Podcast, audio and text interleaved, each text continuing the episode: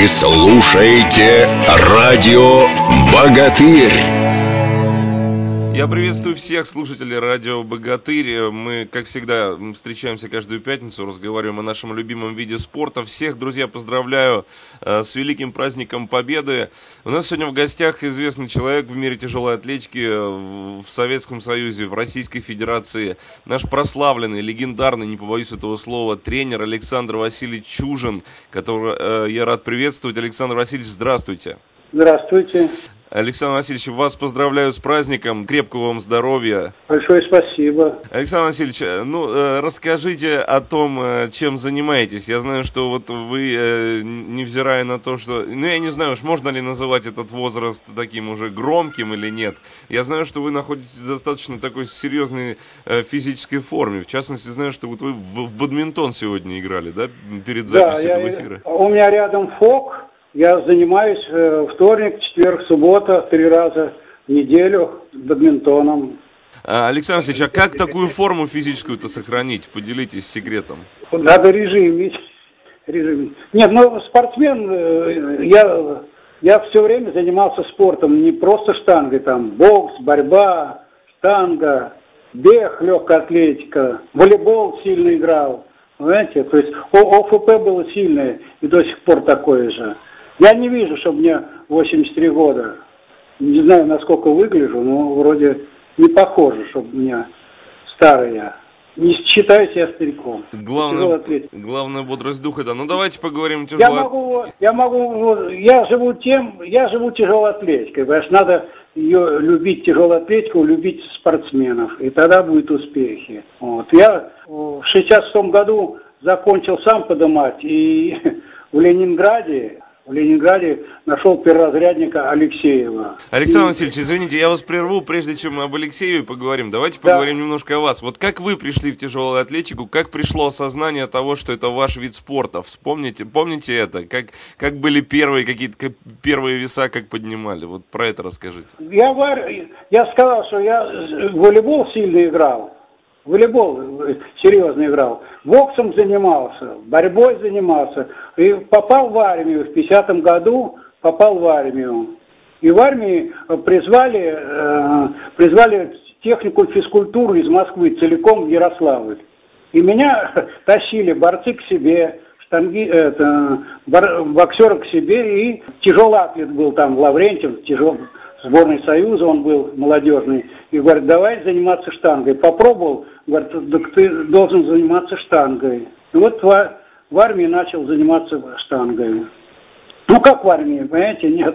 В авиационном полку служил, механиком по радио, и в свободное время занимался.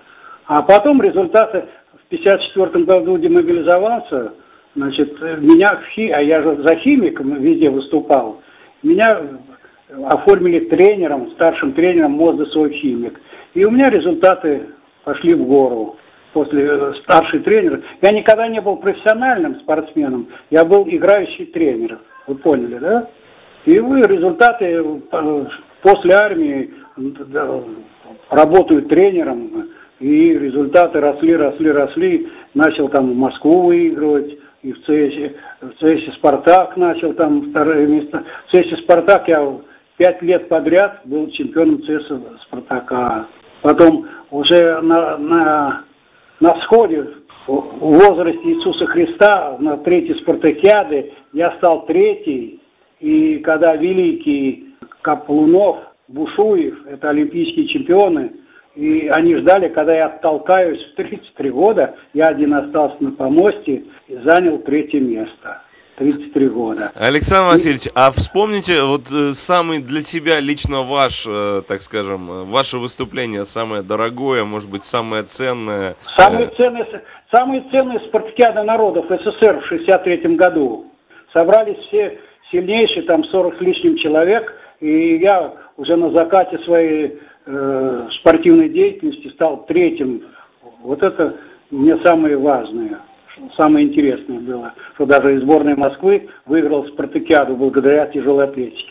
Ну что, а ты, тогда как, как стали тренером, расскажите, как пришли к тому, что нужно а передавать? Я тренером, я тренером как, как демобилизовался, Я тренером работал с пятьдесят четвёртого года, профессиональный тренер, с пятьдесят четвёртого года и по две тысячи шестой год тренером. И только по болезни я это, прекратил тренерскую деятельность. И то хотел, чтобы у себя здесь вот фок построили. Думаю, ну вот помосты будут, будут заниматься штангой. Нет, фу, фоки занимаются только качки, к сожалению. Но меня радует что? Радует то, что мои ученики пошли по моим стопам. Сейчас главный тренер сборной страны, это, считай, мой крестник, Венков Александр.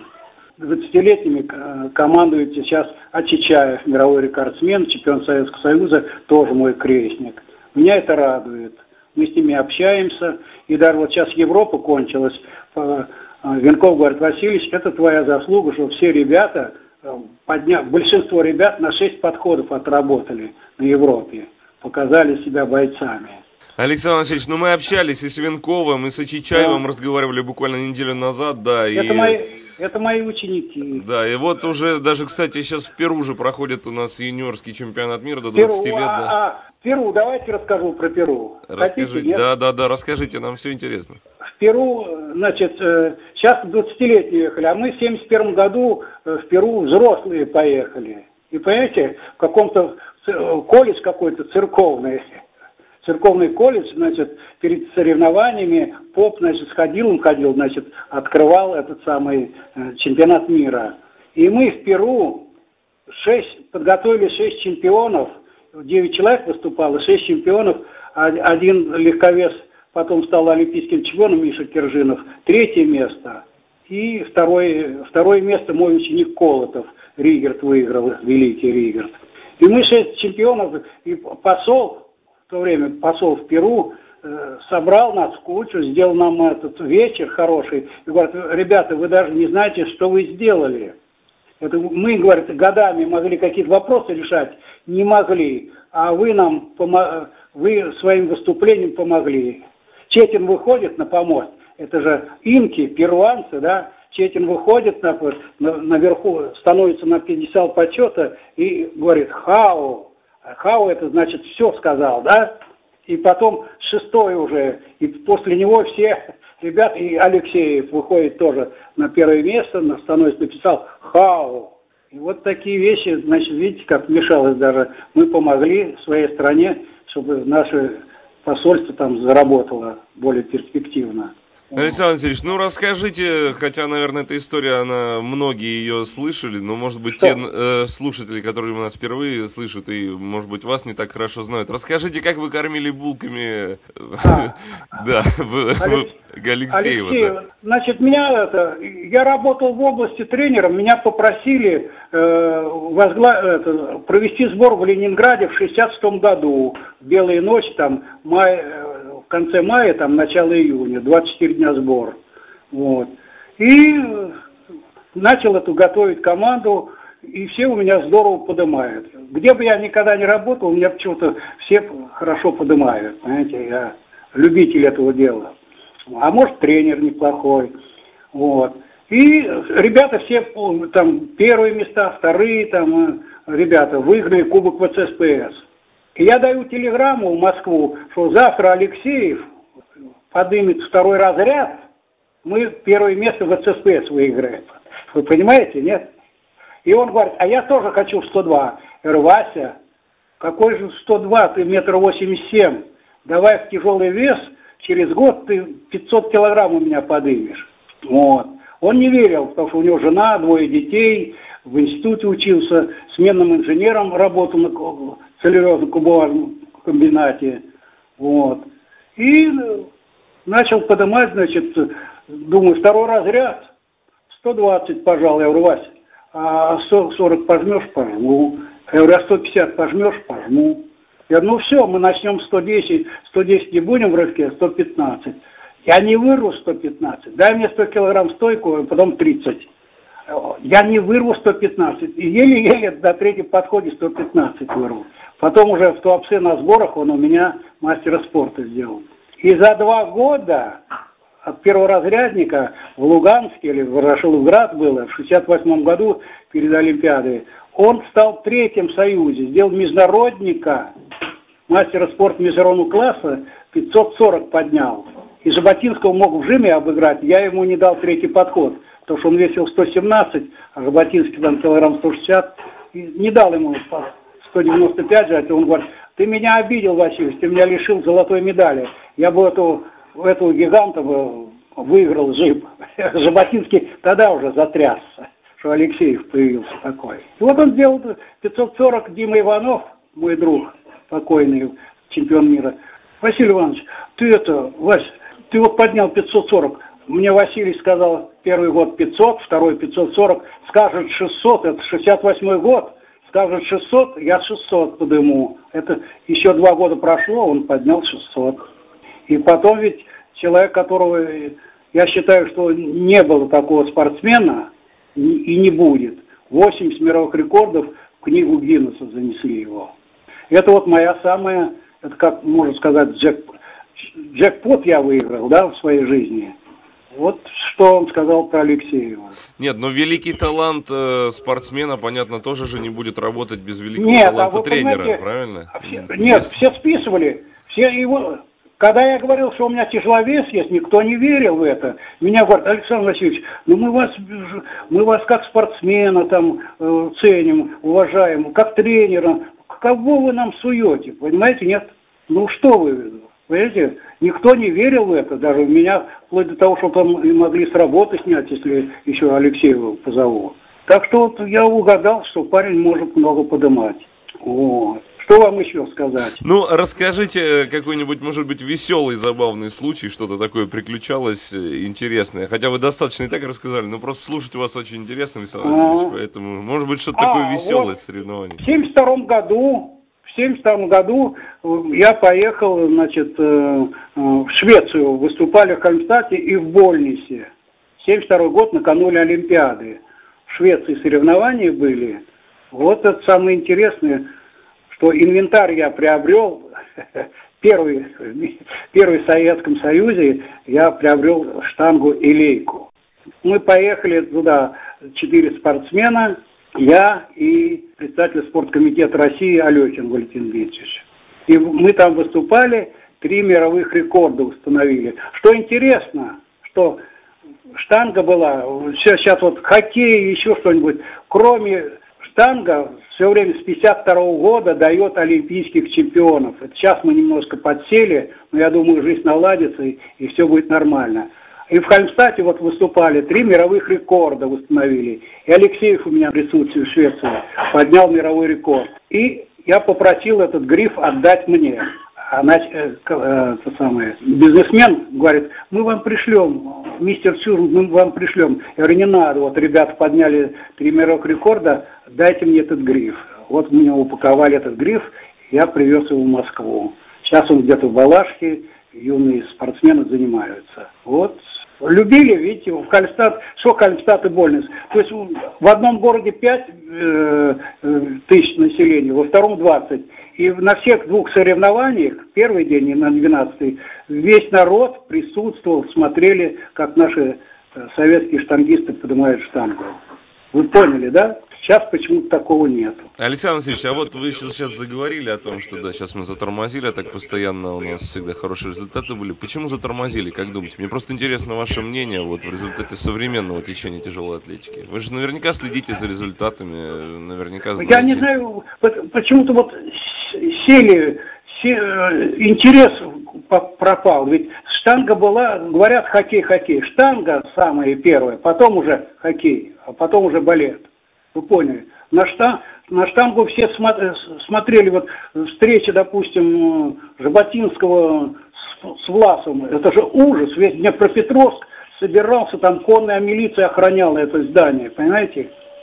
А сейчас чемпионат Москвы. Идет чемпионат Москвы в училище в каком-то. По борьбе дворцы, по боксу дворцы. По тяжелой атлетике нету залов, чтобы серьезно заниматься и серьезно проводить соревнования. Ну, ну хочется, хочется верить, что... что все наладится, да? Нет, ну вот я вам сказал, что вот это... Э, посмотрите, ведь, допустим, э, Ригерт э, большой спортсмен, понимаете? Нет, правда, не, и большой неудачник. Он мог три Олимпиады выиграть. Он тормозил это, он один, все один-один, нельзя так. Я и, и Венкову, и это, Отечаеву говорю, вы должны тренеры вместе собираться и решать вопросы, как тренироваться, как, как начать там начальные подходы, понимаете? Нет. И все время вот смотришь любые соревнования на первых подходах, остаются или на линии. А у Венкова впервые получилось сборная страны, ребята, большинство на шесть подходов. Такого это чудо не бывает, понимаете? Значит, на правильном пути, ребята мои. Да, на самом деле сейчас вот более-менее потихонечку все становится, выходит в нормальное русло, так скажем, и хочется ну... верить, что все будет хорошо. А, а, если... а случай какой вот, в семьдесят втором году я не должен был ехать на чемпионат Европы в Констанцию. Я же еще матросом торгового флота плавал, и Москва, Одесса, Констанция, мы выкачивали из них нефть по репарации. И вот мы, я школу юнг кончил, и мы Констанция, и вдруг, значит, я не должен был ехать на Европу. Констанция перед Олимпиадой, перед Мюнхеном, где мы четыре ноля схватили.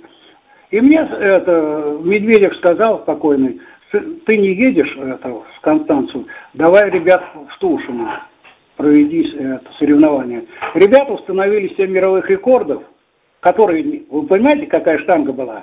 Люди, которые не попали в команду, семь мировых рекордов установили. Я докладываю Ленцу, начальнику управления, ты давай езжай с Стальцем, с Алексеевым в Констанцию. И под моим руководством Алексеев чуть гонку не проиграл этому Мангу. Помните, да, такой Манг? Немец был. Он гонялся. И Манг ухитрился в толчке на пять или на семь килограмм меньше поднять, чем в жиме. Вася говорит, Васильевич, ну это же хорошо на Европе быть вторым, что я все время первый, да первый. Ну, Вася выиграл. Манг меньше толкнул, чем пожал. Вот этот случай, когда Алексеев мог проиграть, а потом он никому не проигрывал. Александр Васильевич, да, ну спасибо. Да. Я думаю, что в следующий наш разговор, а мы обязательно с вами еще поговорим, наверное, накануне вашего дня рождения, вы расскажете нам еще каких-нибудь новых историй. А сейчас в завершении, я, знаете, чего бы вас попросил? Да. Пожелания нашим слушателям, начинающим, может быть, атлетам, может быть, тем, кто только начинает даже тренерскую деятельность, но от такого, не побоюсь этого слова, великого человека, как вы, будет приятно услышать какие-то слова. Ну, какие слова? Все-таки я Я считаю, что тяжелая атлетика, это ведь сейчас все виды спорта занимаются э, тяжелой атлетикой. Посмотрите, вот последний бой Кличко. Вы видели последний бой Кличко с, с итальянцем, нет? Штангист. Он в Америке тренируется у тренера, тот его засадил на штангу. Выходит сто тринадцать килограмм, одни мышцы, понимаете, и плюс еще талант боксера и сила. Ну что там, к нему не подберешься. И штангой можем, всем надо заниматься, потому что вы понимаете, в чем дело-то. Отягощение дают и фигуру, и, и мышечную массу, там, и, а то человек дряблый становится, если не занимается. Вы поняли, что надо заниматься всем потихонечку отягощениями. Спасибо есть... большое, Александр Васильевич. Да. Желаем ну, вам да. крепкого здоровья, долголетия и... Ну, спасибо вам за то, что не забываете про Чужина. Спасибо, Александр Васильевич. Ну, таких людей нельзя забыть. Спасибо вам, долгих вам лет Нет. жизни, крепкого здоровья и спасибо, что были с нами сегодня. С спасибо. Праздником. Спасибо, и вас также. Вы слушаете радио «Богатырь».